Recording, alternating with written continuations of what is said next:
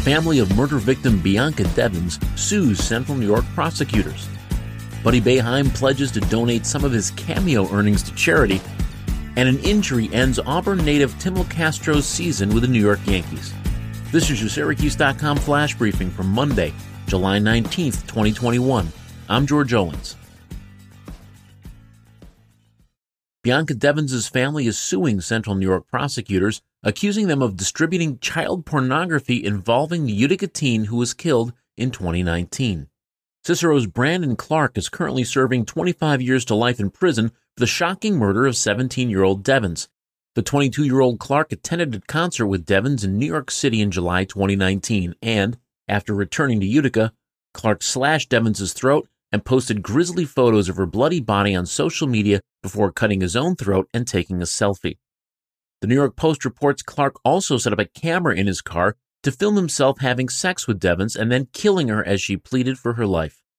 A lawsuit filed in the Northern District of New York by Devins' family says the Oneida County District Attorney's Office shared the sex and murder video with the press in violation of federal law. The DA used the videos and social media posts by Clark to help secure a guilty plea in the case last year. Bianca's mother, Kimberly Devins, said she was told by the DA's office that the videos would never be released, but she later learned that they were shared with CBS's 48 Hours, the A&E network, an associate of Clark with a popular YouTube channel, and possibly MTV and Peacock TV, according to the lawsuit. Two prosecutors also allegedly shared nude images of Bianca Devins taken from her phone after it was seized by police at the crime scene. The lawsuit, filed on behalf of Devins' estate, names the DA's office, Oneida County District Attorney Scott McNamara, and Oneida County. Syracuse basketball guard Buddy Boeheim announced that he'll donate a week's worth of his earnings from Cameo to the Make a Wish Foundation, the latest example of an athlete getting creative with their new NIL rights. Boeheim shared the plan on Twitter on Saturday, announcing that he'll donate anything he makes from the service until Friday.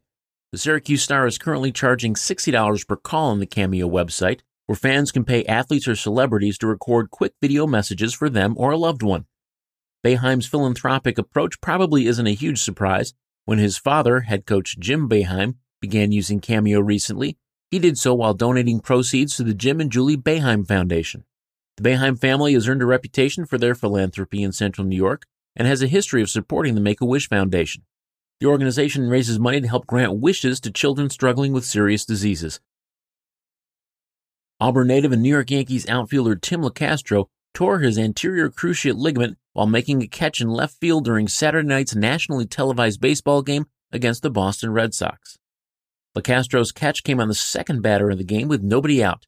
Boston's Alex Verdugo hit a looping fly ball in the foul territory near the left field corner. Locastro jumped into the wall and made the catch, but grabbed his right knee as he fell to the ground. He got up limping, but finished the inning before being removed from the game. He was later taken to a nearby hospital to undergo an MRI.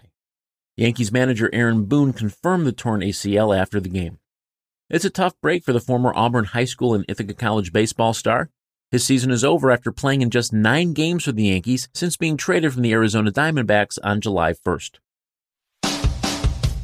That's your Syracuse.com flash briefing from Monday, July 19th, 2021. Thanks for listening and have a great day.